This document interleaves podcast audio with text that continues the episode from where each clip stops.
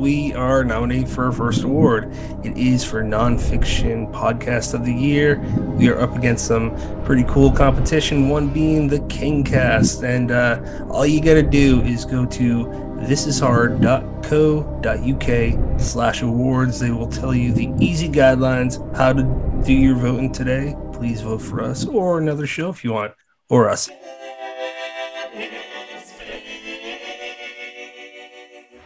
Hey horror fiends, it's Tim Lebbon here from the U K. I'm delighted to be an author guest at Horror on Main. Really hope you can join us there.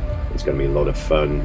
It's going to be scary. There's going to be lots of books for sale. Oh, it's going to be glorious. So I hope, really hope to see you there. I'm looking forward to it so much. Be scary, keep reading, be safe. Horror on Main, a new weekend convention for the horror community. We've been going to conventions for over twenty years and are changing up the little things to make the big picture amazing. Join us Memorial Day weekend twenty twenty-three in Hunt Valley, Maryland. Come to the block party and meet your new neighbors. See horror on main dot com for details.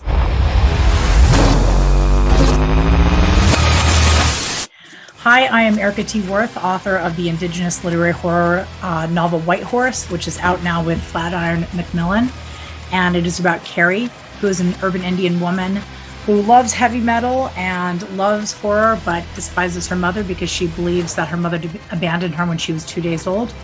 And when her uh, her cousin Debbie discovers an ancient bracelet of her mother's, and uh, Carrie touches the bracelet, um, her mother's ghost begins to haunt Carrie, and a monster invades her dreams. And Carrie decides that she needs to find out what happened to her mother after all. Um, and some of the inspiration for this novel is urban Indian life in Denver, Colorado. And it's also just, you know, my love of heavy metal and horror, which was something where I went to school in Idaho Springs, people loved. And it's also a love song to old Denver.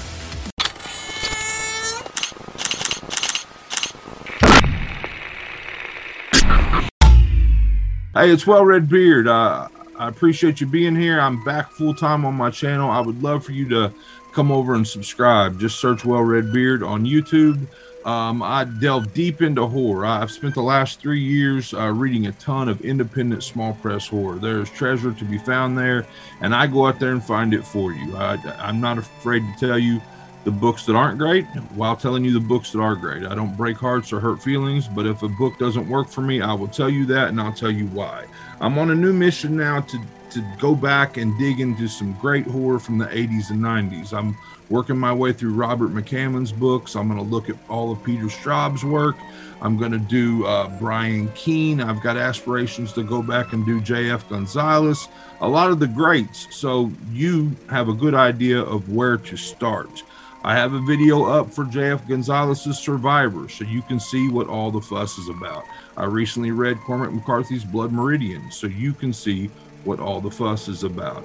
Uh, I just want you to come over and subscribe. I'm trying to grow the thing. I appreciate you taking a look at it. This is Well Red Beard. I hope you're enjoying all your books as much as I am. If not, you're reading the wrong damn books.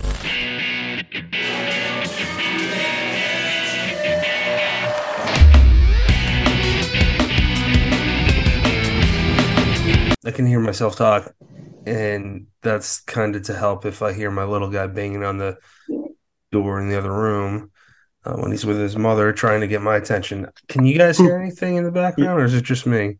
Well, my, my little guy is in the room with me here, so he's probably going to be interrupting me quite a bit. That's so fine. For that. I, a, I don't, I don't have kids, so if you hear something here, it's the ghost that lives in my house. So if a door slams, it's to, it's it's actually the ghost. I so. just, I just realized you have that all the stuff for your book in the background. Though. Yeah, that's my murder wall back there. That's awesome. Murder um, wall. My office so, does not have a murder wall. Welcome to another episode of Dead Headspace. I'm your host, Patrick R. McDonough, joined always by my co-host, Brennan LaFaro. Say hello, Brennan. Hello, everybody. Today we are joined by returning guest, Leza Cantoral. Say hello, Leza. Hi, everybody. How's it going? Pretty good, and uh, we're also joined by Doctor Jerry Drake. Say hello, Doc. Hello. We're going to be talking about their book coming out. Um, but before that, if you want to listen to us and are unsure of it at this point, we are also on YouTube for the video version. You can find us on any audio uh, place that you listen uh, to the show, Amazon, Alexa, you name it, we're on there. So let's get started. Um, Jerry, what got you into horror? Into horror? Oh, my yeah, God. What got you into horror? So I grew up on the, the howling plains of West Texas, way one of the most remote places in the lower forty-eight. We had three T V stations, and uh, you know, my parents didn't have a lot of education, and you know, my grandfather was a Cajun guy who read a lot of Lafcadio Hearn and that kind of stuff, and he had one, count him, one H P Lovecraft uh, uh, anthology that he decided was fine for a three to four year old kid to listen to. So. Uh, listening to Papa read Lovecraft and Alfred Hitchcock and uh, Lafcadio Hearn and some of these sort of, you know, Southern Gothic writers, Steinbeck, just, you know, lit my imagination afire. And the second thing that did it for me was, of all things, the uh, Bing Crosby Disney um, Legend of Sleepy Hollow. I, I became absolutely obsessed with Sleepy Hollow in upstate New York. I don't Don't hurt my feelings. I know upst- I know Sleepy Hollow's not an upstate, but and then add in Peter Straub and Ghost Story and Bingham to New York, and I just became obsessed, you know, as this weird West Texas kid with, you know, the deep woods of the Hudson Highlands and uh, Ichabod Crane and Syracuse and all that stuff. So a, a combination of loving Lovecraft country and Peter Straub's universe just s- set me on fire. So as soon as I could move to the East Coast, you know, obviously I'm in the government, I'm in D C, I, I got here just as, as fast as I could. And, you know, the back end of my career is going to be focused on writing about upstate New York and its mysteries, you know, and, and kind of, uh, obviously this is an unsolved murder. Uh, my next one is going to be a lost treasure, wink, wink. So a good one. Um, so that that's really what did it for me. Brian, go ahead, buddy.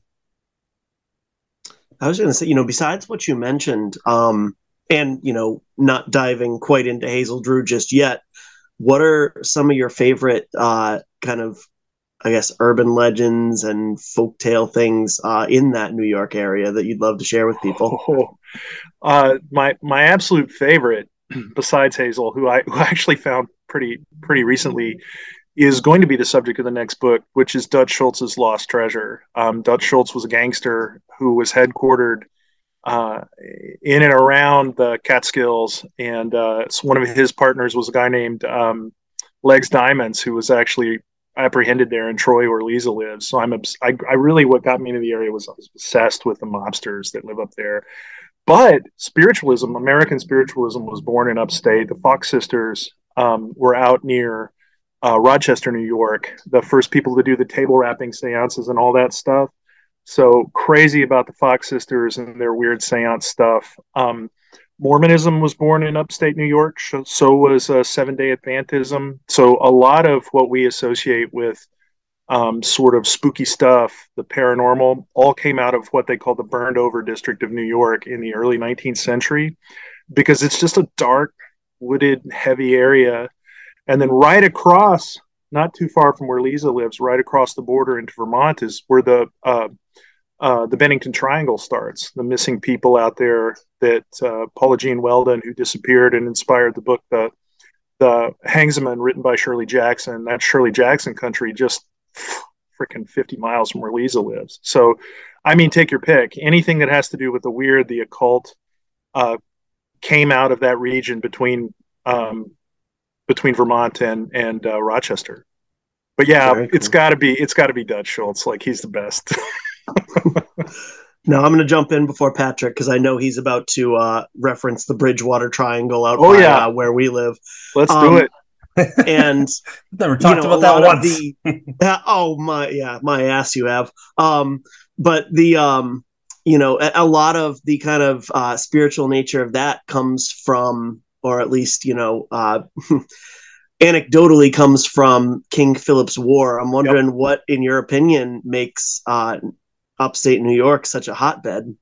So upstate was weird before white settlers got here. That area around um, Glastonbury Mountain in, in Vermont, of course, is, was weird even when people first settled it to try to get gold out of that area.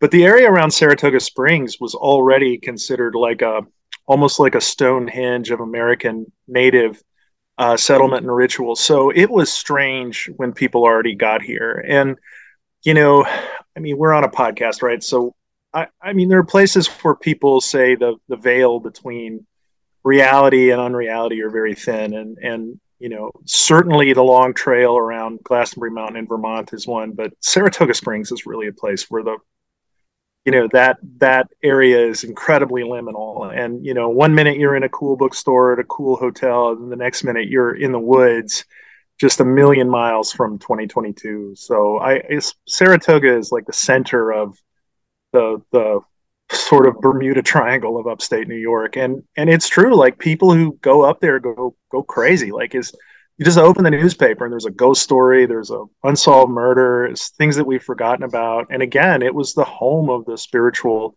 revival that made the modern American, for better or for worse, evangelical movement. So it's it's just a strange place. Brendan, I was actually gonna surprisingly not bring that up. In all seriousness, I was going to bring up because you you're talking about Vermont, and um, it is about two and a half hours north of uh, Bennington, mm-hmm. uh, but East Corinth. That's a place. Where, oh yeah, yeah. Some of my um, one of my best friends, their family has a place there, and East Corinth is probably best known for some uh, major focal points for Beetlejuice, mm-hmm. like. The bridge scene, for those that don't know, or the house on the hill. The house isn't there anymore. Um, but I just remember spending a few days there, and there's like so few people there. It's like I grew up in New England. I spent time, plenty of time in Maine and, and New Hampshire. Yeah. There, it's so green everywhere. It it's really kind of beautiful, but really creepy because once it's nighttime.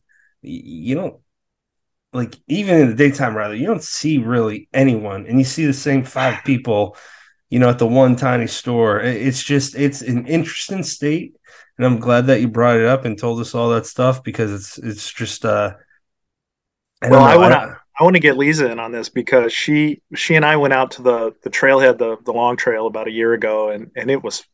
was freaking crazy. And she went to college at Marlborough College, which is in the middle of nowhere in Vermont. Oh, I didn't. I actually didn't know. Leza, that. What was that like when we were at the Long Trail? You you you got it full in the face, I think.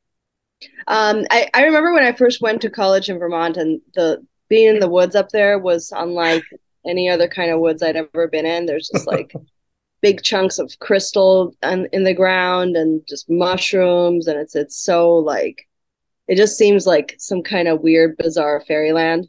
And when we went to the trail, um. It felt like those times. And when I was in college, I was pretty much always high when I was in the woods. So That's that might have enhanced the, the witchy vibes. But I was not on anything when I went with Jerry. And um, it felt like I told him I fe- it felt like I walked into a magic store. What, what, it just felt like what does that mean? Like everything. It was like a hum in the air. It was like just every, very Yeah, there weird. was a hum in the air. And also like everything you see is a tool. Like you see a branch, right. You're like, that's a wand. You see like all like everything is imbued with mystical powers. That sounds so awesome. We we went to Shirley Jackson's house, and I had to stop yeah. Leza from like literally going in the front door. I was like, you can't go in. People live there. Tough. And she's like, no, no, no. I was so pissed. Wait, okay. Um I know how writers are. Like when Peter Straub died. It, it blows my fucking that hit, mind that it, yeah, yeah, for a lot of us, man. But like nationally, I don't, I, I'm not even talking internationally. Nationally, it wasn't, I'm not aware of any like news channel that maybe locally in New York somewhere, but I'm not aware of on a, a national um, news channel that mentioned it. And I feel like it's, it should have been. And um, I bring that up because I'm surprised Shirley Jackson is a massive name too. I'm surprised that's not like a museum or, or something. No, it's a private residence. That's weird. That in fact, so if it bizarre. comes, if, If it comes up for sale, I'm going to buy it. It's a cute house. It's a really cool house. I, I did um I did touch the tree outside. Right.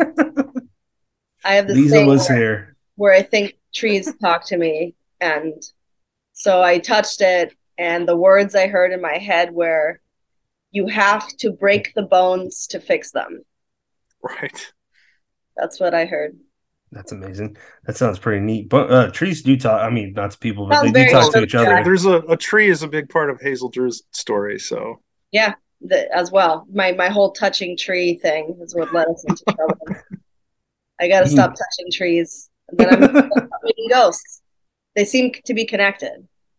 I want to okay. If there's more to talk about that, then let's definitely do that. I I before we go too much further, I want to talk about. Um, With you, Jerry, I want to hear what your whatever comes to mind when I say King Philip's War. Sure. So just tell us whatever you want to know, because for me, it's pretty insane that that's not studied very much too. Like it's I'm, not. Like like I'm big on the Korean War. That's pretty much not even a tidbit. But never mind that. that we're talking about King Philip's War, which is per capita the bloodiest war ever on U S territory, and like it's. It's not really so, discussed. I think you're referring to it as war. Uh, properly, we should refer to it as genocide. I mean, King Philip's okay. War was a war of extermination perpetuated by white settlers on a native population that was not prepared for what happened. And that's why we don't talk about it, because it doesn't fit the myth of American culture. You know, weirdly enough, I, that's what my, my master's and PhD were actually on, was symbology and myth-making in American history. And King Philip's War doesn't fit our story, right? Like this was a, a time when we got super dark and got super bad and just did some some Serbia, Croatia shit, you know. And the legend is, is that King Philip cursed the land. And supposedly there's this interesting thing, you know, my buddy Tim Renner could talk about this better. He's he's on the Strange Familiars podcast. He knows this stuff better than I do, so I'm gonna give him full credit right now. But there's this weird arc of legends that starts in Central Europe, in the in the Ile-de-France, and moves north England, Iceland, lower Greenland, and around the top of Canada into New England, down to about southern Pennsylvania, where we have the Albatwitches of little people. Um, they they call them elves in Ireland, and Altha, you know, and in Germany they're elves. But in uh, in in Vermont and northern Massachusetts they're called Puckwudgies. Yep, yep. And so the legend is that the Puckwudgies sort of inhabit that area and are a product of King Philip's curse. And you know, the idea is is that this war was so bad that it's perpetually ruined ruined the land for settlers. But the reason why we don't study King Philip's War is because it does not fit the hunky-dory, you know, Americans are good people kind of narrative of of settlement. And and I mean, fair is fair. You know, that was a very different time in which white settlers were greatly outnumbered, and there was a lot of violence, and we didn't have the values we have today. But it, it is, you're absolutely right. It's an era of history that we really need to re-examine. Same with the French and Indian War. Like, you know, we we study the French and Indian War as this kind of footnote in history, but it actually is the thing that led to the American Revolution, because the Brits defended us in a war and then we refused to pay for it. So, you know, that's why they wanted all those taxes, is because we they wrapped up they racked up a massive war debt, you know, defending us, and then we were like, ah, sorry, sucker, we're not we're not going to pay you back for that. So, you know, that's an era in colonial history that's just really un unevaluated. Wow. Uh, I don't even know where to start with that, and I'm just going to throw in one more random Korean War thing that does. Sure, my brain's connecting it, but um, like any war, it's terrible. A lot of innocents die, but the U S raised, I think it's like eighty-five percent of the land in North Korea, and they weren't the North Korea back then that they were that no are no. now that they were back then, um, and we it, there was. Uh, uh, the book's buried.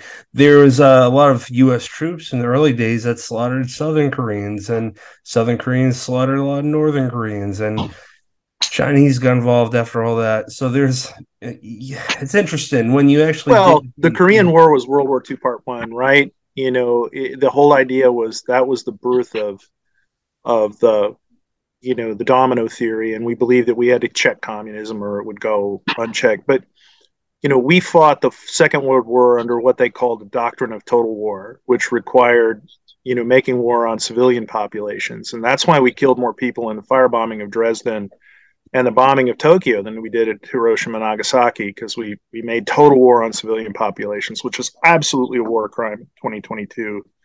I'm, I gotta, my, my boss would be mad at me if I didn't say that. But but by Korea, we were starting to sober up, right? And we realized we just couldn't go in and, and, and blow up Pyongyang. We had to actually, you know, attack military targets. And as a result, we lost that war. you know, we, lo- we lost Korea and Vietnam because we focused solely on military targets. And no matter how much tonnage we could throw at them, I mean, I'm sorry, Robert McNamara, but it just didn't work. We we we lost those wars because that's not how you win war. I mean, so now we do different things. But you're right. We did some terrible things in, in North Korea that, that would just not be considered political today. Yeah, and last historic thing, um, I don't think I'm going to be telling you anything new here, Jerry, but it's interesting that uh, the Korean War was directly responsible for the Vietnam War, and yep, that's something one hundred percent. that I, I didn't know that until I because I'm I've been researching it for well over a year now, and it's just interesting because that affects a lot of uh, Asia still to this day.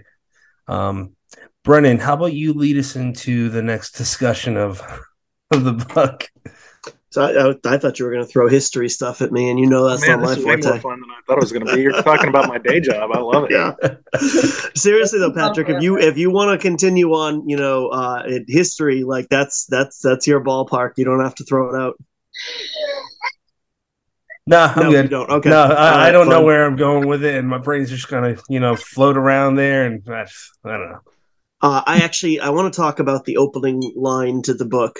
Um, and I hope I hope it's okay to spoil it. Please do. Not, we can always remove it. I but... didn't give you the solution. I'm not going to divulge that, but you can definitely talk yeah, about no, the I opening. mean, the, the sample page is, I think there was a mistake in mine because it says the killer was, but then it blanks out. There's no yes, answer. Yes, that's there. On purpose. Oh, okay. All right. Clever. You got to pay twelve ninety-five. um, but the first line of the book, and I'm, I'm paraphrasing, forgive me, but it's, I don't believe in ghosts, but... And I, I would like to know, you know, how, how you reconcile that with some of the discussions we've had, because, I mean, it sounds like you are very, very open-minded and uh, just open to wow. different kind of wavelengths and this and that and the other thing. So I'd love to hear you talk about that a little bit. Okay, so I've been waiting literally twenty-five years for this question, so thank you so much. Um, the opening line of the book is, I don't believe in ghosts, but I've seen a ghost, and her name is Hazel Drew. And that... Like for years and years and years, you know, I grew up in a very spiritual household. You know, my my family are from the backwoods of Appalachia. My Aunt Lorraine was a, you know, a conjuring woman, a white witch. And my grandmother was from, you know, the backwoods of Appalachia. And, you know, my mom is, you know, hears voices and channels spirits, you know. And I grew up in the Seventh-day Adventist tradition, the charismatic Pentecost and all that, where you handle snakes and uh, fall on the ground and go crazy. So I grew up in a very, we did tarot growing up. Like we were steeped in that stuff growing up. So my response to that was to kind of, you know, go full Reagan when I was in high school. I mean, I'm almost fifty. So, you know, I grew up in the era of, uh, you know, Saint Elmo's Fire and Michael J. Fox and all that stuff. So I, I became very preppy. You know, you can tell from the way I dress, I'm still kind of in that vibe.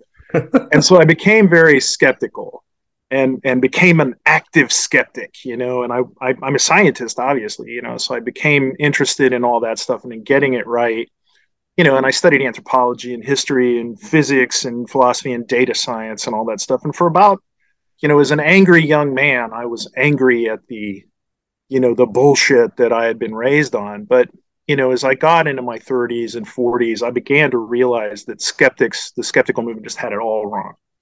You know, you you can't tell people there's no such thing as ghosts, there's no such thing as God, there's no such thing as this, that, and the other thing, and have them just decide to not believe it, right?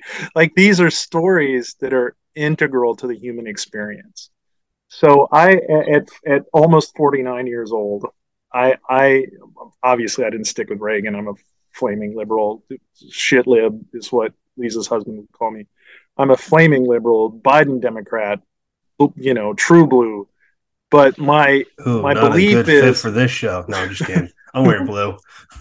I mean, it is what it is. You know, whether you like it or not, it is what it is. But but my take is, you can do two oh, things wow. at once, right? Like, I don't know what a ghost is, you know. But when I have been in some places, whether I believe in ghosts or not, I have seen things that I cannot explain, and I have experienced the thing that people who believe in ghosts call ghosts. Does that make sense?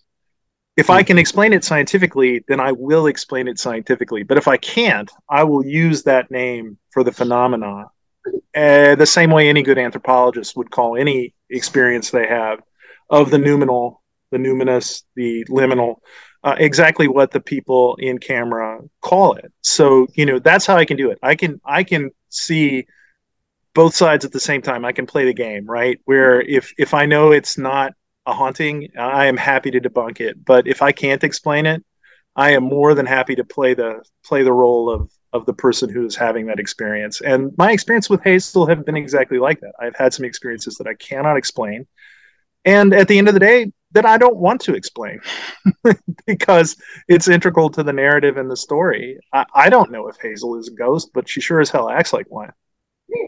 Yeah, I don't know what else she would be. I mean, I, I don't know what else she would be. I think you were. I mean, when I when I met Jerry, uh, we we met. Uh, I don't know. When did we meet? A while ago. Pretty good while ago. Um, we were both in a horror writing group, and um, that's how we met. And uh, he at the time was already, like, basically his hobby was to look for weird shit. So, like, stuff like the Jersey Devil. Like, he would go to Norway to try to, I mean, Iceland to try to take pictures of fairy lights. Like, that's what he would do. I, I succeeded. Yeah, he did take pictures. Um, and, uh, but he, w- he was a skeptic. He was kind of, he was very Mulder-like. He was very, like, I want to believe. But he didn't believe, but he really wanted to, but he didn't. And then when the Hazel stuff happened, um, it's like he got his whole brain rewired, and uh, Hazel made him a believer. It, it, she did it. Well, I'll tell you a story. She and... made him a real believer, because I had she was my second ghost encounter, so I had met a ghost before, but meeting Hazel was like next level shit. It's not just, a lot of people talk about ghosts like, oh, this thing happens, you know, oh, there's an indentation in the bed, oh, somebody, some phantom of trauma runs through a house at some point. Like, that is not, that's not what this is. That's not what this is at all. This is a being that is very focused, very driven, and if she wants to talk to you, she's going to talk to you. So I'll I'll tell you a story that I can't explain, and it's not in the book because it's a little too outrageous, but it's we're going to cover it. I'm going to do a little podcast about the book, and I'm going to cover it in that. All of this started in Salem, Massachusetts, a number of years ago when Leza and I, my wife, and a couple of people we know, one writer you may or may not know, Lisa Marie Basile, went out just to kind of have a fun weekend. And I rented this house on the coast, and we were hanging out. And Leza... Lisa and I had gone to the old burying yard there in Salem, and we had we had looked at the memorial for the witches there, and we were leaving, and I was kind of kicking around in the sand. It was April, so the land was dry, and I found this skeleton key laying in the dirt by one of the graves there at the end, and I slipped it into my pocket and took it home with me, and I've had it ever since. It hangs here on the wall. And about a year later, when we started doing the Hazel Drew investigation, and we had our encounter with Hazel through, of course, a series of dreams, because this is the story that inquired, you know, inspired Twin Peaks, we we we realized that Leza's house probably had a connection to Hazel and her time there. The one and I was just just moved in. The one you just sold or or are renting out to another great writer, weirdly yeah. enough. Um, And so I came up the very first weekend that um, they got the house. It was close to my birthday, and it was very cold, and I was going to help do a little work so we could move in, and I wanted to start the Hazel Drew investigation. And I brought this key with me. It is not a skeleton key. I, I have a house from the eighteen seventies. It's mailed by, it's made by the Yale-Lock Company in Connecticut. Did all the research on it. It's a unique key. It doesn't open any of the locks in my house or any of the, the old skeleton key locks in the State Department. And I went into the bedroom in that house that Leza calls Hazel's room. And there is an old lock in there. And I put this key in, I turned it, and it unlocked that door. It is a one in a one hundred million chance that this key from Salem, Massachusetts would fit that door in York, or excuse me, in Troy, New York. And I later discovered, though this is a piece that can't go in the book because I don't have enough evidence. There's nothing in the book that, that can't be verified, that her killer visited Salem, Massachusetts the year that uh, they knew each other. So I can't explain how this key got there. I can't explain how I got it. How would a key that was dumped in nineteen oh eight show up in that cemetery and just so happened fit a lock in in Troy, New York? It doesn't make any effing sense. So, I mean, fine, do the math, do the skeptic thing, you know, go for it. But I'm just going to leave it where it sits.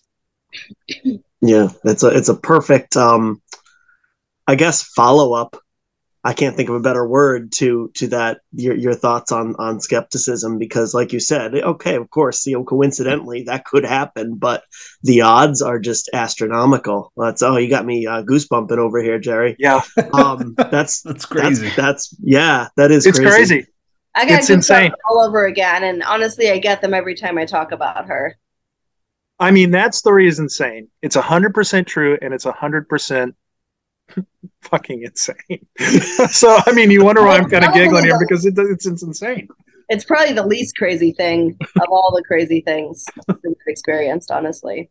To me, the most the simplest explanation is is the one that some people call crazy. The facts yeah. are right there. Yeah. We had Leza and Christoph, for those just saying for those that don't know, Christoph, Paul, and um and Leza, they run Clash Books. We had them on uh, on episode eighty-three. That was April of twenty twenty-one. Uh, she mentions on that episode the book, not much, but just enough for intrigue. I was so excited. Yeah, yeah. Me and Brennan have been waiting patiently yeah. for a while with this, and uh, yeah. it's going to be another year, but it's it's coming. This is this is great, because this is the first promo spot. Thank you so much for having us. Oh, on sure. Absolutely. We, we, we this love... is like our favorite thing to talk about. So um, I just wish I didn't have this little distraction here. But well, we, we'll have you guys back next year if you want. Oh, but wow. we, we love what you guys do. Of course, it, love to. I was hoping he'd be asleep. We love what Clash does, and I just want to focus on them for just a second. Um, we love what they do, because there's not only a literally a choice for anyone that likes horror, dark fiction, just whatever. It's not just one category, but um, it's all hits. Like Michael, uh, I always mess up his last name. Seidlinger. Seidlinger. Seidlinger. That's it. Yeah, I mean, that is such a weird book, but it's so creepy, and it reminds me of. Whenever I see on like Twitter, what's the creepiest book you read? I usually go with an answer that might be weird for people, but I pick Red Dragon because of uh, Francis Dollarhide, and I always yeah. think about him um, when he's outside on a tree looking in on a family before he kills them, and and that was kind of like that book that Michael wrote, Anyone Home. Just yeah. it gets under your skin. It just yeah. It was interesting reading it as the publisher, doing like copy edits and stuff. And, um, you know, and I've known Michael many years as well. Um, and uh, it, it was really creepy, because I totally was picturing him as the character. And it, like, he just had that. I could see him not doing all of that, but I could see him being able to do it, like finding it in his. Because he's just so like nonchalant. I think that's the the creepiest thing about that voice is is like, this is how we're gonna get into houses and assault people and perform it for people and do all this really disturbing stuff. And there's just this dissociation of just like, we just got to get it right. That's all that matters. Just get it right, you know, and there's no emotion. And there's just like, you have to be so, you got to have like these nerves of steel, you know, you know that you're going to be doing all this stuff and you just come and show up at somebody's house and you pretend you're like a handyman or something like that. Like, and people do this stuff, you know. Yeah. Um, it was interesting actually at his event at the Strand, uh, he and Rob Hart talked. And um, Michael let everybody know that he did used to actually um, rob houses. um, so it is, uh, there's a reason it feels authentic. And that's, I mean, he didn't murder anybody and torture anybody, but he did steal shit and he did pretend to be people to case houses and stuff like that. So there is some uh, reality. So next time you read it, or whoever hasn't read it, know that um it's legit. Yeah, he he mentioned that, and I all I could say to him was that's really, it makes me sad because he's such a nice guy, and he was in yeah a very no it's shitty he was in that kind of position where he felt desperate position felt yeah like yeah. And the other one I want to mention, and then I want to jump into Clash with uh, you, Jerry, is um the other book that I still will never ever forget. Uh, that you are the first person to have me forward a book there, Leza, uh, for The Pussy Detective by Duvet Knox. Can I can I can I tell a story right quick while she's with me? Go ahead. Yeah, yeah, go ahead. So when that when that book arrived, Leza and I were just having a like we're pals, and we were just having a chat. She was hanging out, and and this look comes over her face where she's like. And I was like, what, what happened? I thought somebody died. And she's like, you got to see this. You got to see this. And she sent me this thing. And, and she and I and Christoph looked at it all at the same time. I was laughing so hard that my, my, I had tears running down my face. And I was like, she's like, what do you think? And I was like, if you don't publish this, even if you go bankrupt, you have to publish this because it's just so insane. But we all saw it at the same time, and and she's like, you gotta read this thing. It was so funny. And Duvet writes in that that style. It was just hilarious. He's an interesting guy. he, he I I did not expect this. He was uh, he used to be a stand-up comedian, and yeah, I guess yeah, I don't I don't know if you knew, but he had a big offer to go further with his career, but he said that basically it was lose dignity to get a dream job, yeah. And he chose the self-respect and dignity. I don't know what that involved. We didn't ask him, but it's interesting. Yeah. Um, because everyone, you know, a lot of creatives want this dream, and when reality comes, sometimes you got to pay a price that might not be super great to live with. Um, it's just cool hearing a story where he's like, "No, I didn't. Yeah, I, I wanted, that, right? yeah, yeah." Um. Okay, I'm just trying to get a timestamp. Zoom doesn't tell me, so we're like forty minutes in. My next question was for Leza, which is why I'm stalling right now. We're actually going to be publishing another book by Duvet. Oh, cool! Uh, oh, she came out of left field. Writing it right now. Um, it's going to be called Booty Holocaust. Wait, what's it called? It's called Booty Holocaust. Holocaust. That's what it's called. Insert Kanye West joke. Yeah. That's actually a title that uh, Christoph came up with um, that he had wanted to write a while ago and, and didn't write. But yeah, so we're, we're kind of letting him do his thing. He's um, funny. Christoph is funny, and he I don't hear him talk a lot, but when he does, he's funny. Yeah, it can be funny. It's all right. You, you know, um, I so I was going to ask you. He won a humor award actually for his. Uh, that's really? True. Uh, one of his like debut uh, nonfiction collection. No kidding. Yeah. So you're not making shit up. He's funny. That, I was impressed enough with that collection that I considered dating him. Okay. Uh, Let's talk about you and Jerry before I get myself in trouble for asking stupid jokes, jokey questions. Um, it looks like you're looking at Jerry every time you turn your head. Brennan, go ahead. I'm just being a dumbass right now. Just, just you go. You talk. You make words. I, I, th- I think what Patrick wants to ask is basically, how did the book come about and, and yeah. end up in Clash's hands? Nailed it. Wanting to talk about this. Um, Can you start, um, Leza? You tell okay, that so, story better well, than I do. Okay, so basically, I'm going to try to tell it as fast as I can. This is, no matter how many times I tell people, it, it's it's so hard to pace it right because it's just full of so many little weird things. But it is very Twin Peaks, uh, that's for sure. Um, so basically, um, we were living in New Hampshire. Me and Christoph were living in New Hampshire for a while. Um, we finally decided we got to get to upstate New York. We need to be closer to New York. We need more more shit around us. It was like a wasteland. There's like turkeys, rednecks, and meth heads. Like that's literally, it was our life. So um, it was getting The Shining up there. Like we were going crazy.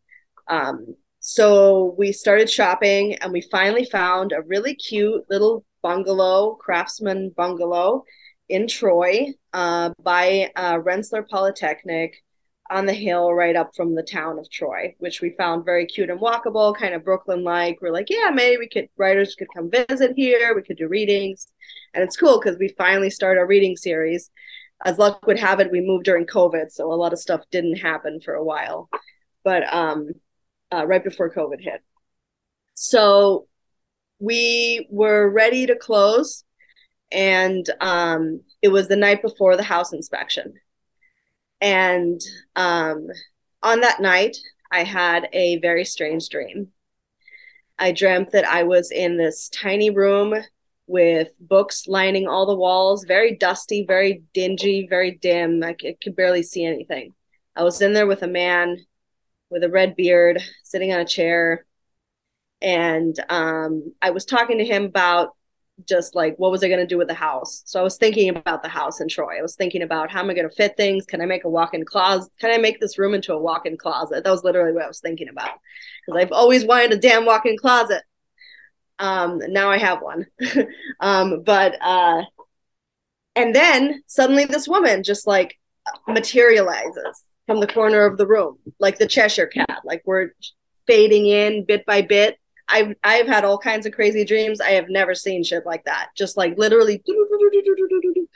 And she was just sitting there staring at me, just staring, staring at me. And I'm like, what the fuck? And I got really freaked out.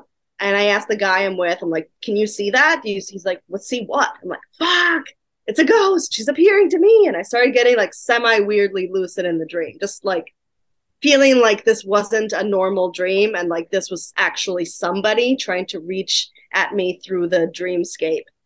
And I started screaming because I got ghost vibes and I was really scared. And I'm like grabbing this guy, I'm screaming my head off. And then she just like deadpan, she's like, are you done? Because I have something to show you. And my heart just leapt into my throat. And I was like, I, she stopped me dead. I was quiet. And she's like, I have this book I need to show you. And she like gives me this book. And I stare at it and stare at it and try to like read it, which I don't know if you have ever tried to read things in dreams, but it's almost nearly impossible. I've never done that. Um, it's very, very hard. Um, and I actually took up my phone in my dream and, and wrote it in my phone notes so that I could remember it. And um, I felt like I re- could remember it. It was called The Absence of Memory.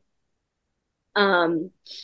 And uh, then I asked her to take a selfie. She said, that's not a good idea. I said, come on, let's take a selfie, because I always do this with celebrities and I guess ghosts when I meet them in dreams. I've met like Lady Gaga four times and I'm always like, let's take a selfie. And um, when we did, um, I turned into my mother and she turned into like a creepy like specter, like turned fucking blue, hollow eyes, and was like turning like, like she was going to like bite me or something. And I woke up with a violent start. I was like paralyzed in bed for a few minutes.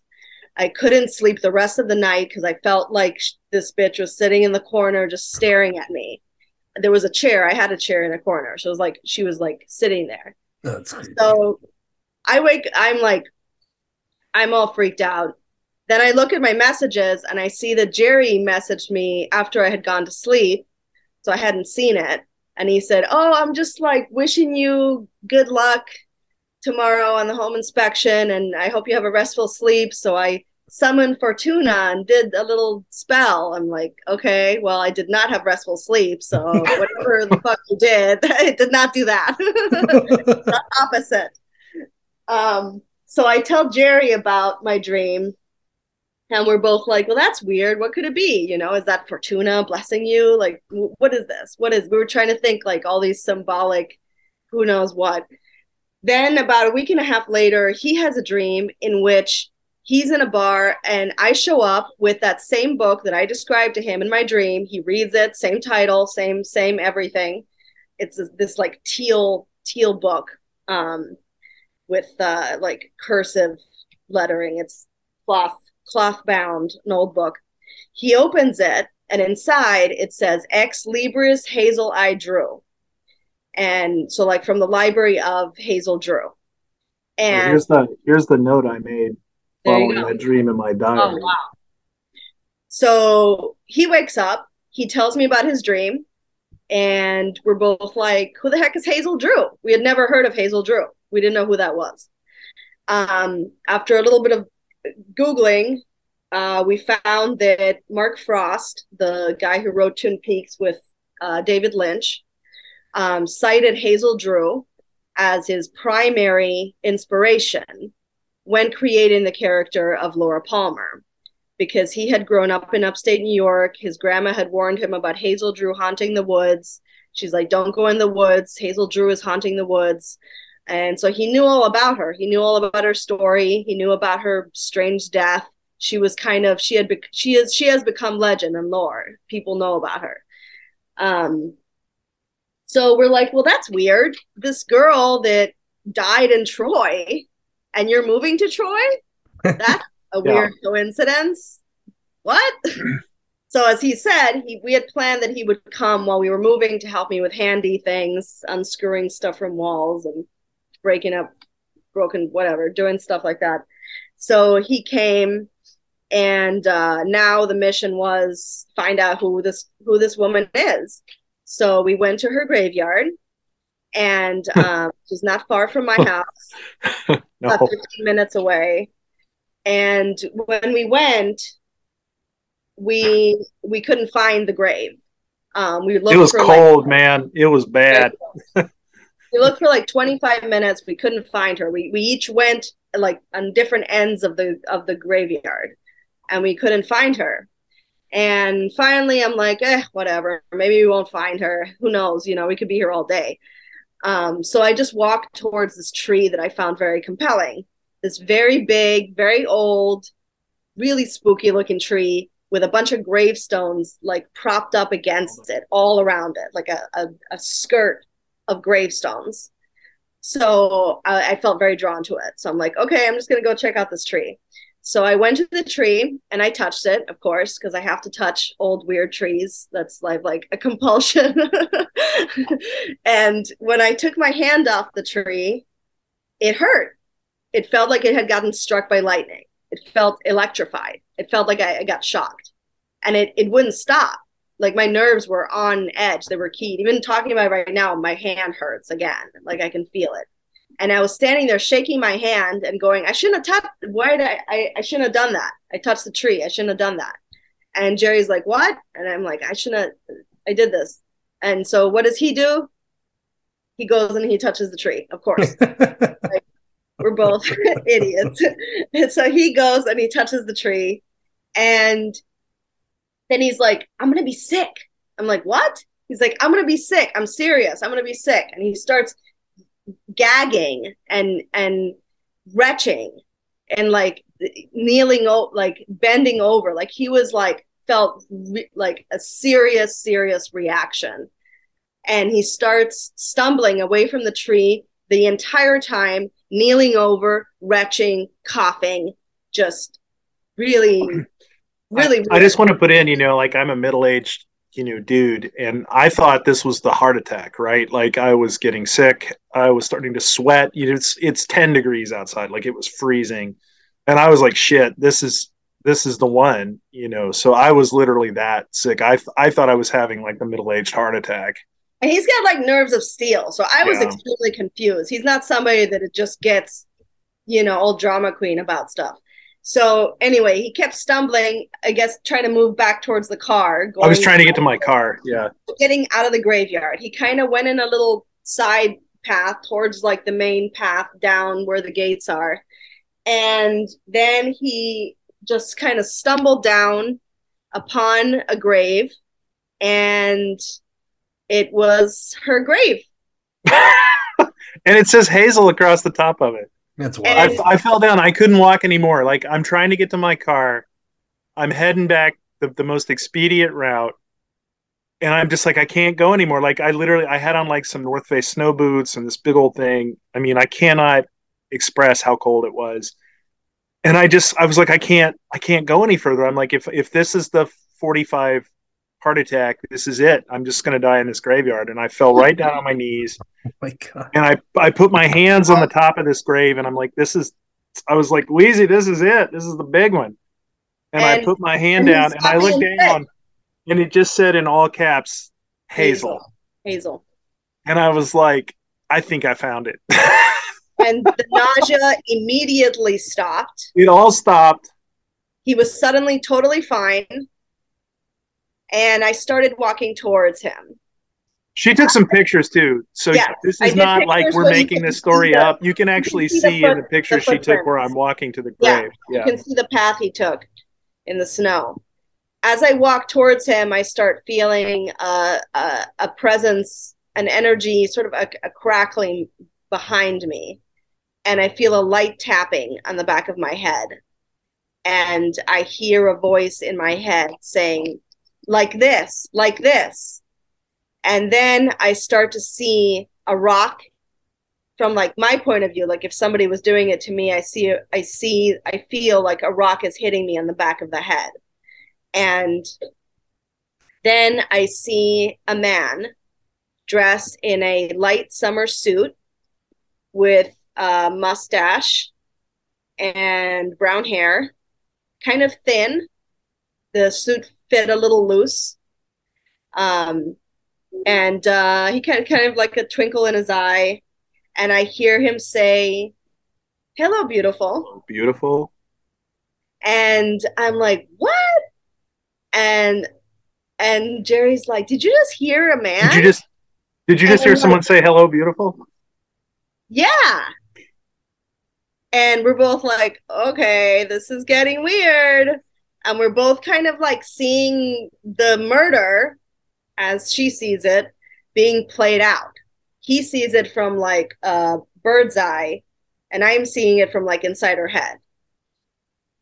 So the experience leaves us quite shaken and overwhelmed.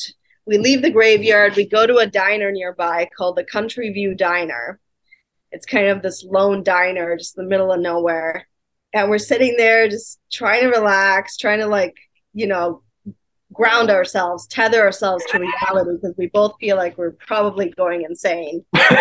And as we're sitting there trying to relax, and I like got chicken soup and I don't know what you got, but um this waitress walks by. Her mouth isn't moving, but we hear her clear as day. And not like before where I heard it in my head. This was like clairaudient. Like we both heard it like it was a voice in the room. We heard her say, is Hazel coming? But her mouth wasn't moving. She just walked by and said that. Like somebody was using her like a puppet. For us, just to just to talk to us. No, I mean, obviously, nobody else probably heard it in the diner, or who knows? Maybe somebody said it, but I, I doubt it. You like, should write a book about this. That's so fucked up. So holy shit, one of the, man. So one of the weirder things that happened. I, again, I can't I can't give away the killer, though he is up on the wall back there. So if anybody wants to focus, you can see a picture of him. You can zoom but in. It please don't. Well, again, twelve ninety five, and you can find but. So on one of my later trips, I, I came back and I, I went to the police department. And, and this was on the same trip. Oh, you're right. It was. That was the next day. You were on it. You were on it. You're right. Like, I went. Detective Barry was on the case immediately. Oh, like, okay, I just had all these fucked up experiences. Now I'm gonna I'm gonna verify. God, you're right. That was the very same week. I went. I went to the police department. He had a theory about who it was. So he went and he he checked.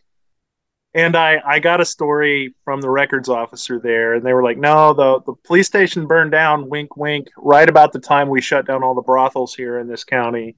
Um, but we do not have records of this case anymore. But she's like, yeah, your suspect is probably who did it. So I went to another library, which I can't give away, and I got them. I, I they did not want to cooperate with my investigation, so I made up a story. And got them to bring out my the the file related to the person who I thought the killer was at that time. And when they brought it out, I opened the file folder, and the first thing that was on the top of the folder was a picture of the guy. one hundred percent the guy that we saw in that vision. one hundred percent. Thin guy, balding, uh, clothes big, too big, mustache. And I was like, Jesus Christ, this is this is some Twin Peaks stuff. He's the guy right here, but he was the guy. And then subsequently doing the investigation, you know, I don't want to say that we cherry picked anything, but he's the guy. He did it. The evidence is there, and people knew he did it, and it was a cover up at the time because he was powerful and rich, and and people covered it up. And she was expendable compared and to him. Her, she was a lot less important. She was just a twenty-year-old governess, and he was important. He was uh, an important, needed person in town. So yeah. It's not expendable. I'm not making a joke when I say this. I know I sound silly when I say stuff often, but it's kind of like how we said earlier, King Philip's War. That's kind of yeah. what we do here, right? Cover, yeah. cover up, like, it's not a conspiracy theory. Cover up things that are very ugly, you know? Yeah, I mean, nineteen oh eight, right before Hazel died, the crime of the century had taken place, the what they called the, the Gillette murder, where the Chester Gillette, the heir of the Gillette fortune, had murdered his lover, who was a shop girl. And there was no way they could cover it up. And he was executed May. Hazel died in June. He was executed because so everybody thought Hazel was a repeat of of the the Gillette murder. But right about the same time Hazel was killed, another murder took place in upstate uh, where a member of the Taft family, you know, the Tafts, the president, you know, all yeah. that stuff. Um, uh, he was the district attorney, and the, the the whole case pointed towards a murder and a cover-up, and he he declared it a suicide. They found a murder weapon. They they found footprints at the scene, leaving the scene. They found tire tracks, and he declared it a suicide. So, you know, there... There's a whole spate in Rensselaer County. You know, I found some murders that took place earlier in the year that were simply never investigated, where people were found on the banks of the Hudson, um, young girls. So, you know, Hazel's case was made big because she was a member of the local hegemony. She was not the upper class, but Troy in nineteen oh eight was run by um, an Irish Uh, Protestant, not Catholic, Irish Protestant political machine. Um, and Hazel was a member of that class of society. She would have been like the upper lower class. And to get murdered, you know, as one of those kind of people in upstate New York in nineteen oh eight was a, a cross the line, right? Like, you know, if you'd been an Armenian immigrant or an Italian immigrant or heaven forbid, forbid a black person, you know, in those days, the paper wouldn't have even covered the story. But Hazel was a member of the the, the squad. So people, t- and she was super popular. Like everybody in town loved her, you know, so so to kill her was was crossing a couple of major lines. So for about a month, you know, her murder was the the the, the story that had the whole American media captivated. I mean, I found stories about Hazel's murder in Germany, Australia, worldwide. You know, you know, she might literally be the first archetypal pretty white girl murder that created the true crime genre that we have to live with today. But within a year, people had completely forgotten about it. Like wow. it, it didn't. It her murder didn't become of interest until really Twin Peaks came out in the nineties. And Mark Frost mentioned. You know, just casually mentioned that this was the inspiration, but only two books have been written about it. One came out a few years back, and another one came out last year. And yeah. with all, I mean, they're they're okay. Documentary. There's a documentary made locally. There was a documentary, and I mean, these these authors, they're they're entertaining books. I'm I'm maybe maybe we'll do a debate or something at some point, but I just think they missed some clues that were right there. So, you know, all due respect to those writers, uh, I just think they got the solution wrong. you know, even today there are some, I forget the show, it's on Netflix, but uh friend of the show, Ronald Kelly. Oh yeah. He shoots me a text a few nights ago. He goes, I'm not going to name the name of the town on air. I might have before, but just so I keep one of the very few things in my life private for now. Uh, he goes, hey, so me and my wife were watching this show. It names your town. It, it, like, that's where you live, right? I'm like, yeah, yeah, that's uh, she died before I was uh, two years. I moved two years after this girl died, but she was found in two thousand fifteen on railroad tracks, real really close to my house. Um, wow. They said it was suicide. It was late at night, but long story short, there was a pool of blood underneath of her. There was only one eyewitness. Um, basically, all the ev- evidence led to someone dropping the body off there, killing her. The pool of blood was from, obviously, an open wound, um, and they still ruled it. And to this day, it's a cold... It's not a cold case. I don't know what the proper terminology is, but they still rule it as a suicide today when clearly it wasn't. And why why would this girl who has a lot of great things going on in her life, who has a lot of um, plans for the future, going into college? That's the thing. That's she, the she, weird weird cases, you know. And there's there's another one related to the Shirley Jackson that we brought up earlier, uh, Paula Jean Weldon, um, the the Hangsaman, Shirley Jackson's The hang, Hangsaman. Is about this case, inspired by this case, mm. because it happened locally and it happened during her time living in Bennington because her husband was a professor at Bennington College. So the trail, you know, this girl, she just vanished on the trail and she was also like a college girl. And it's just, it's very strange. You know, I mean, Hazel had everything going for her. She was doing really good, especially in that last year. She was doing a lot of traveling. She suddenly had more money. Like everything was kind of looking up for her.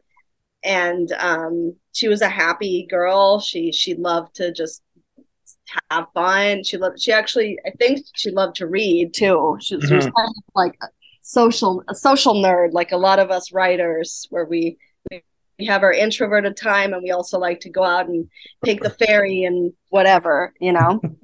um, But yeah, she was, her life was really expanding, and she had, had grown up on a farm actually near where my current house is. I just ten minutes from my old house in Troy.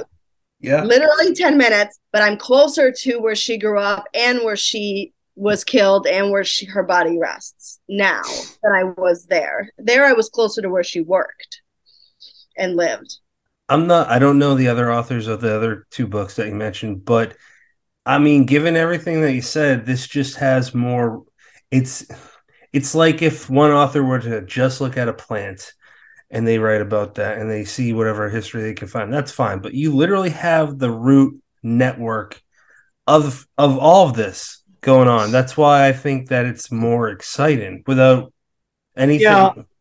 I mean, I've got a different, you know, again, I I like those other two books. I they have some theories. I I just there's a I think the t- the key difference between what I've done and what others have done. I've looked at over three thousand newspaper articles. Um, you know, I I've I've found evidence that other people just wouldn't have the ability to found find just by doing a lot of research in databases, newspapers, books, court proceedings, things like that, that a lot of folks, you know, I mean, this is my job. This is what I do. I'm a professional analyst, you know, and, you know, I have worked on, I don't want to, you know, I don't want to get in trouble with the job, but I've worked on every fucking high profile case that's come across international law in the last, I mean, you know, I'm, I'm the deputy director of the Office of the Legal Advisor for the State Department. So, you know, I've worked on everything from Osama bin Laden to, you know, everybody.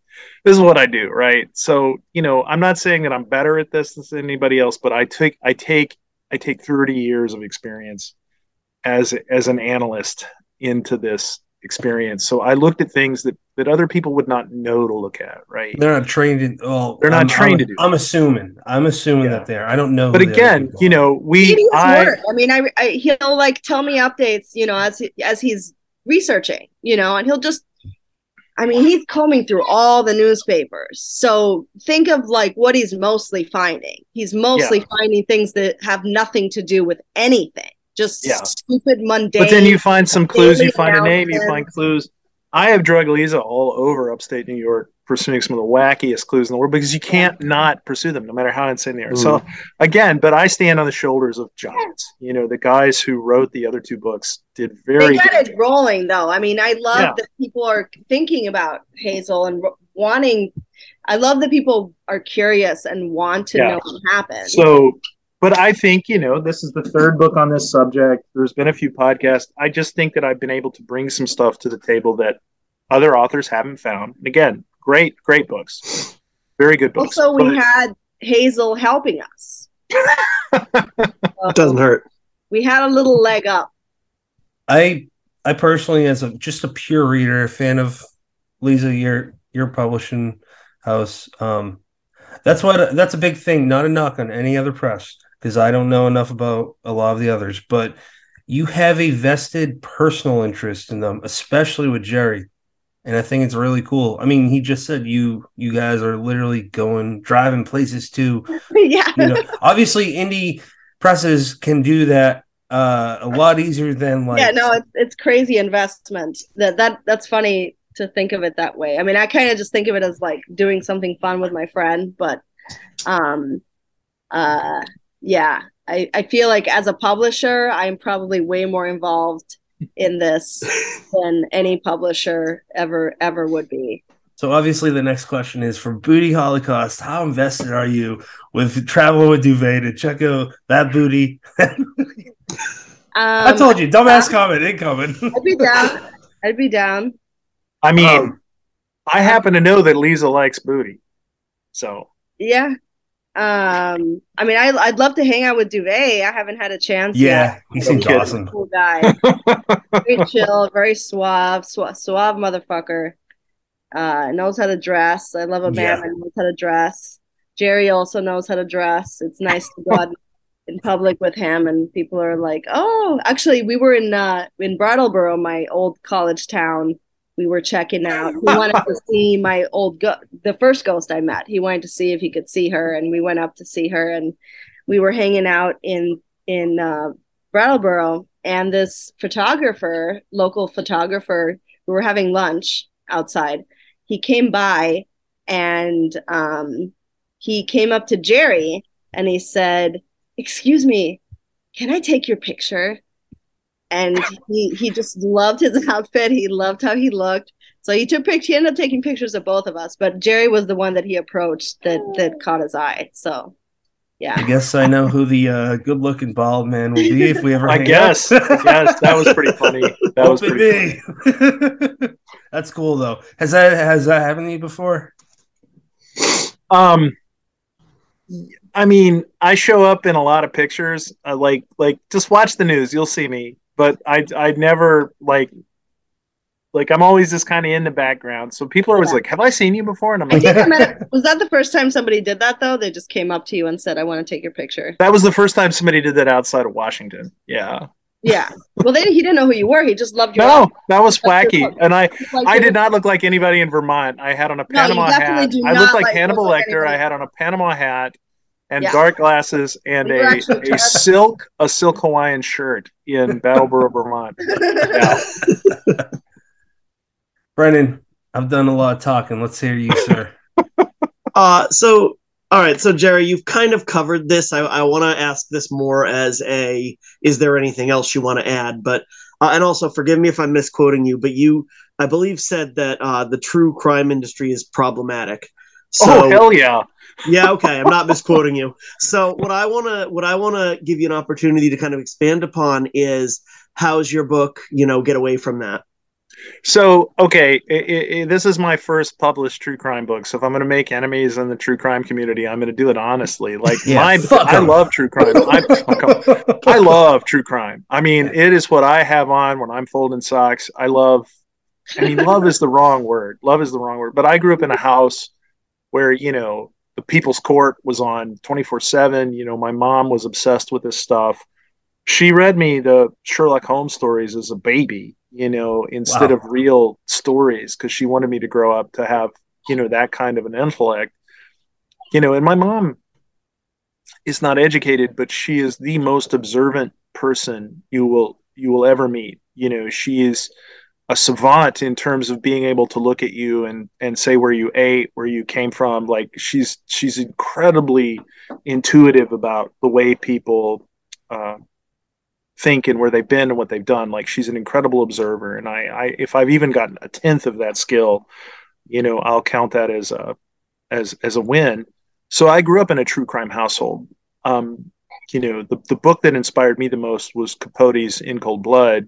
And, you know, I just, I just, I hope nobody will ever write a true crime book that good. My problem with true crime is that we've lionized the murders.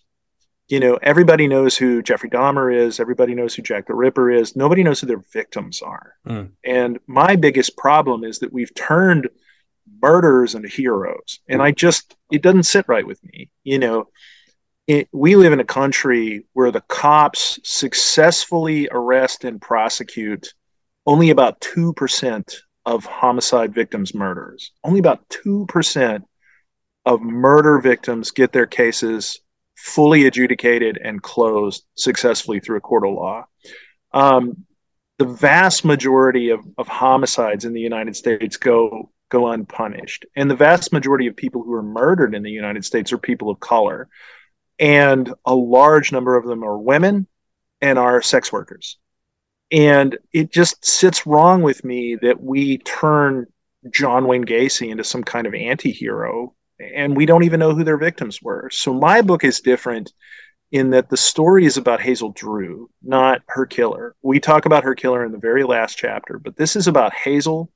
It's about Troy, New York, and it's about a systemic abuse of women and working class people that made a man believe he could take a life with no accountability um, and get away with it. So the murderer in this story is not a hero, and the robber barons and the people she worked for are absolutely motherfucking villains. So my book is about Hazel Drew. It's not about the murderer. And that's where I am. I am drawing a very hard line, and where my book is different from other people's. Awesome. Yeah. I, I mean, I people might not know is that I, uh, we have actually already published Jerry uh, twice. Twice. Oh, I didn't, I didn't know that. Um, three times if you count my zine that I printed out. Four times if you count the website. Yes. Um, but the first time was in True Detective Stories, uh, Walk Hand in Hand to Extinction, True Stories, uh, not True Stories, Stories Inspired by True Detective. Um, that's when I first encountered his writing. Um, and then, and I became a fan of his writing. And, um, then I edited the Tragedy Queens anthology, Stories Inspired by Sylvia Plath and Lana Del Rey, which was primarily horror. Uh, female-driven horror. Um, and he wrote a story for that that um, was actually nonfiction, but it was so well-written that you really can't tell, and it doesn't really matter. But um, it's it's probably the one of the shorter stories in there. Yeah. And it, it, it's, it's, it still gives me a gut punch when I read it. Um, And I feel like because of these reasons, like I feel like Tragedy Queens is the reason that Hazel reached out to us. I feel like because I edited an anthology that was focused on uh, tragic women and wanting to hear the stories of the dead and the the ones who have had their voices stolen from them. And because Jerry wrote such a heartfelt, beautiful story for that anthology. Um, about somebody that he knew growing up that was kind of a tragedy queen of her own of her own kind, and he he kind of he has he does have like I feel like white knight syndrome is uh, not a good thing, but I feel like Jerry has it in the best way you can have it, in that he really does care about this, and so I think Hazel knew that we cared. And she's like, you can publish, and maybe he'll be my detective. maybe he'll care enough about me to figure this out. Um, that makes me wonder, do you think, Leza, I'm asking you first and then Jerry, do you think that, I'm not even saying any other departed with Hazel, do you think that she knew what you did, or do you think it's more of a feels and energy and it's a different kind of communication beyond um, observational in the sense of like what we know of senses? Does that um, make sense? Yeah, I think it's a, a, a combination. It's hard for me to really know since I'm not her. I, all I know is what she says to me, and she seemed sure. very aware and focused and uh, aware that I ran a publishing house and aware that I had the power to disseminate the story. Um, and, uh, you know, obviously had some idea what Jerry's job was and his personal interests and where his emotions lie, and knew that she could just kind of get into our heads. She knew that we were close to the point that we tell each other our dreams, because she literally used our dreams as like to pass notes between us. She knew that we would talk. Like if I hadn't told Jerry my dream, nothing would have happened at all. But I told him, and then he, she passed the book. And then he found the name, and then we started looking. Like we had no idea. I mean, we're both we are both Twin Peaks fans, mm. um, but we're not like hardcore fans. Like we don't right. like look for comb for all the information. Like obviously the information was there because we were able to Google it and find out that Mark what Mark Frost said, but we didn't know. I I had never bothered to do any research. No, I hadn't thought about Twin Peaks in years since when this came up. I'm a Lynch fan for sure. I love Lynch. Oh yeah.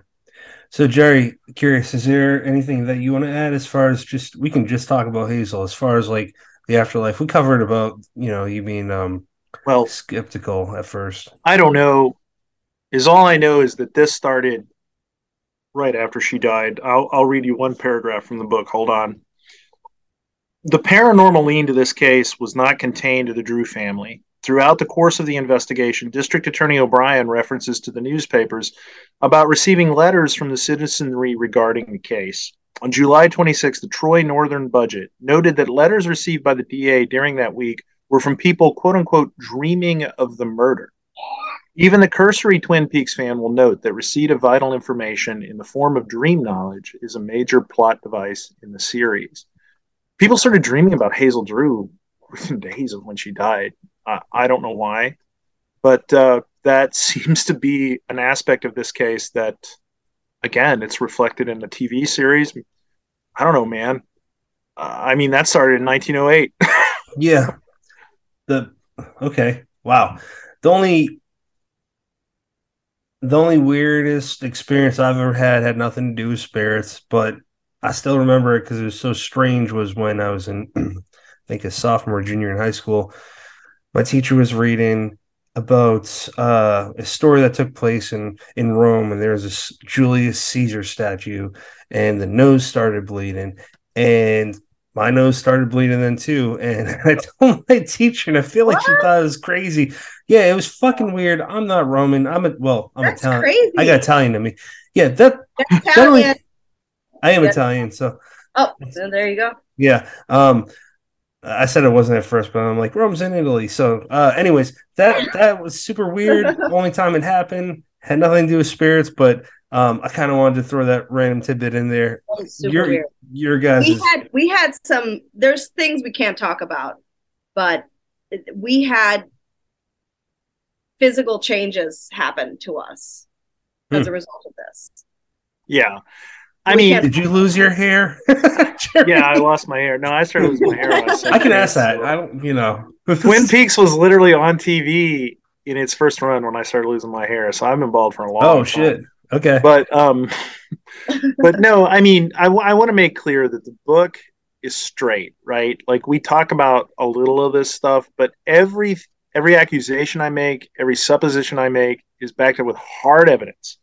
So there's nothing in that book that you can't go verify for yourself um, in the in the public historic record. So The podcast, we're going to have a little more fun with, because you can have more fun in podcasts and, and kind of get a little goofy with it. But the book is straight. We do tell the story about how we got involved in the case, because you can't. And then, you know, Hazel and her mom were into some weird paranormal shit. And then the murderer turns out to have been in, into some weird paranormal shit. So we have to talk about it. But I just wanted to make it clear to everybody that this is not a channeled, you know, book. Every single thing that I assert in the book is backed up with with documentary evidence. That's that's really neat. So is there anything you can tell us about the podcast? Um, I got to write it.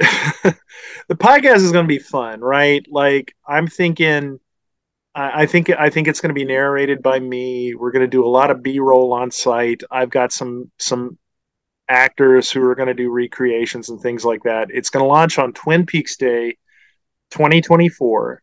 And it's going to clu- conclude on the book release date. It's going to be eleven episodes. Oh, wow. And it will cover, you know, aspects of the case, as well as some stuff that's not mentioned in the book, just to kind of bring people to Troy, New York in nineteen oh eight, New York City, nineteen oh eight. We're just going to have fun with it, you know? And we're so, going to talk, we'll talk about, we'll talk yeah. more about like the weird ghost story and right.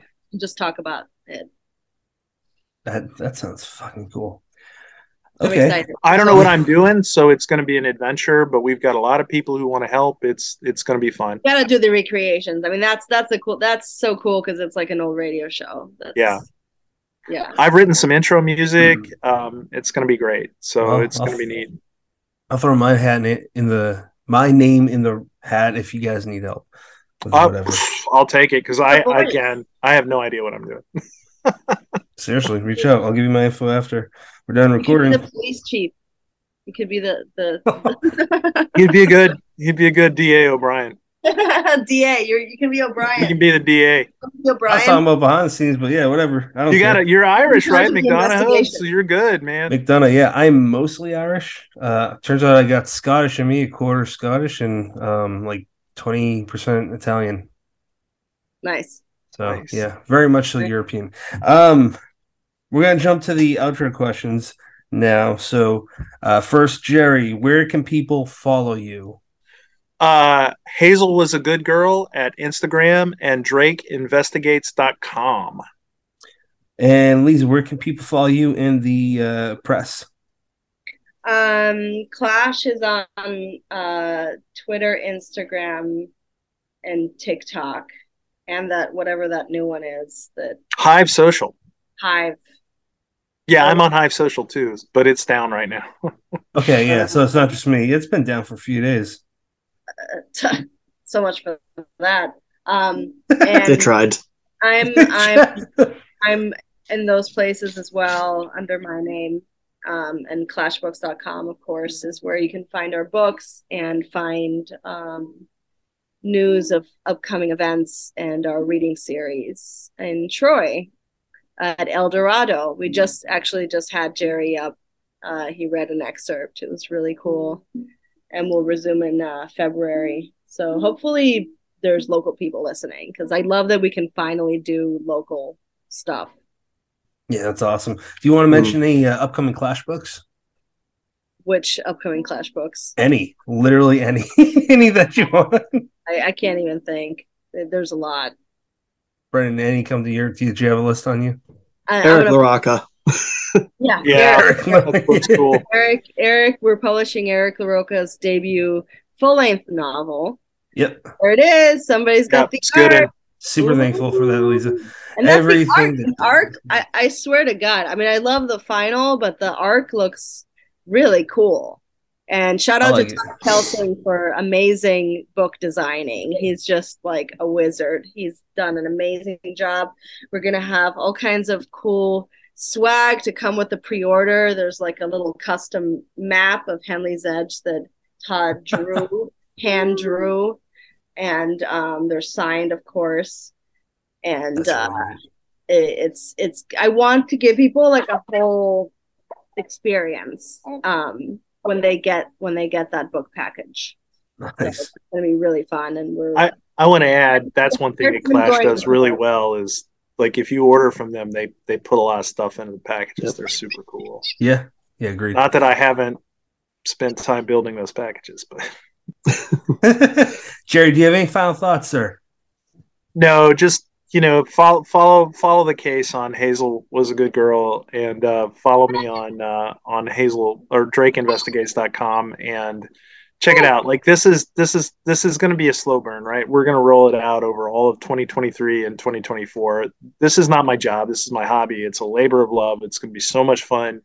You know, get in on the ground floor of this thing and just have fun with it. So, you know, can you show us any of your murder wall? Like, oh sure. What do you want to see? Can so here is there's Hazel Drew yeah. up there. Um, there's a whole bunch of stuff. I had to cover up some things over here you can't see. But this is basically where I put all the clues during COVID whenever we were living up here to take care of everything. Um, so these are the suspects. There's the killer right there, but you can't see his name. Um, so, you know, I just had fun building this case. This is my library. I live in an old Victorian house up in York, Pennsylvania, and you know, just had fun during COVID, sitting in this room during the day and all night long, kind of working on this thing. So I, I thought I'm very visual, I'm very graphic, and uh, it was fun to build a murder wall around this case. Sounds awesome, man. Yeah. Uh, Leza, do you have any final thoughts? Um, just uh, think about Hazel. Google Hazel. Um, the more you think about her, Uh, the more likely she will come to visit you. Uh, Don't make want that. Be like, bring me flowers, bring me fruit. I want this. I want that. She has a lot of things she wants. So yeah, want a very what? demanding ghost that loves peaches and the color blue, and to read books and to. There's her house, her little blue house right there. She just loves, she loves to have fun, and she loves people talking about her. So if you talk to her, if you, if you find yourself talking to someone about her, you're going to notice certain strange feelings. You're going to start getting chills. You're going to feel a little rush of excitement. That's her watching you talk about her and getting very excited because she loves when people talk about her. Brennan, we're spreading a drug around. Yeah. yeah, I mean, one one thing I would add: if you want to visit the real trip, Twin Peaks, go to Troy, New York. You you you know, go to Manry's Diner. It's the diner, like the that's oldest the diner in, in Troy. The oldest. I mean, diner. Lynch Lynch get, said it in. You the, can get vodka milkshakes and beer mosas there.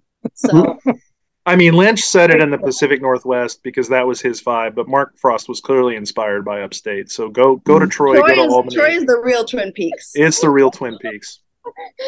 That sounds awesome. Um, Brennan, any final thoughts, sir? Uh, Leza, always a pleasure. We are always happy to have you on to Talk Clash, and uh, appreciate you sharing all those stories. I, I, I got I got the hairs on my arm standing up, like, you know, for the last hour. But I, I, I love hearing it. I wouldn't trade it for anything. And Jerry, so cool to meet you, man. Thank um, you so I much. Loved those sample chapters, and I cannot wait to get my hands on the full thing. You'll get the first copy. All right. You're on you're on record. No, I'm serious. This was so much fun. You guys asked the kind of questions I like, so this was so much fun. Oh, awesome. oh that's I'd love awesome. to hear that. I didn't realize you were such a history nerd like me, so that Oh made... my God. Yeah. You, you guys want to go to Bennington? Let's go do a live show out in Bennington. I'm, I'll go tomorrow. I like Vermont, but that's kind of far. I'm I'm down in South Jersey. That's not close to me, I don't think. Oh, you you told me where you're at. I saw that show. Oh, okay. Yeah. yeah. It's fucking weird. This is a small town. Like, it's a small yeah. town vibe. I like it. My wife and I love this area. Yeah. And uh, it's really creepy to think. We, we that, were just uh, out at Hudson Road for Halloween. My wife and I went out and investigated that. So, yeah. And Westfield, all that stuff. So, yeah. Uh, okay. You know. um, my final thoughts are, um, hopefully, my son's not leaving the house ever. Um, oh, in all seriousness. So we bought this house in twenty seventeen. It was going through um, a period where we were at her stepfather's, uh, my father-in-law, not stepfather, uh, my father-in-law. So there's like a six-month period where the house was getting worked on. I mean, we come here like whenever to clean up certain things. But long story short, um, it took us six months to notice that there was uh, names written in paint under the basement stairs. It's like... Oh. Every nice. Step has a name, it has a date.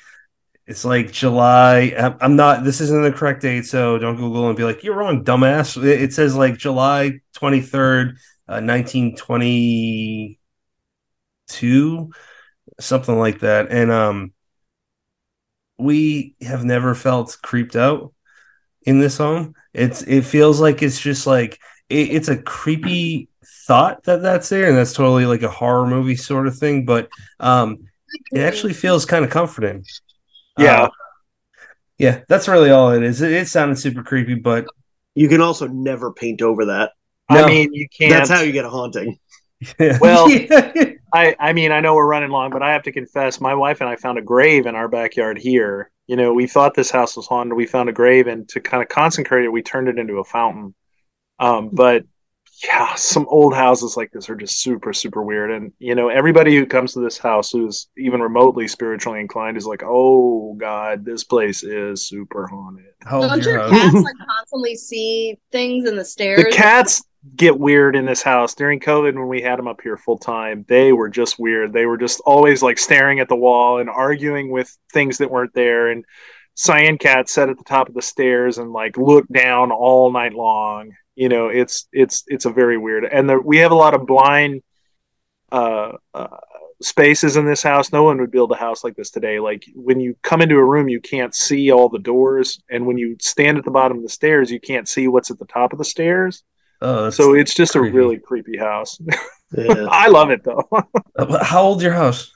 It was built in about eighteen seventy. We you don't exactly know when. Yeah, mine was built in nineteen eighteen and got moved to where yeah. I currently live in the not like nineteen twenty. But um, all right. So uh, yeah. wow, that's so fucking creepy, and I'm going to go to bed after this. So yeah. Mine was built in nineteen seventy-three, and it's not horrifying. So. Man, that's terrible. That's horrifying. You've you've got like a cocaine cowboy haunting that place, baby.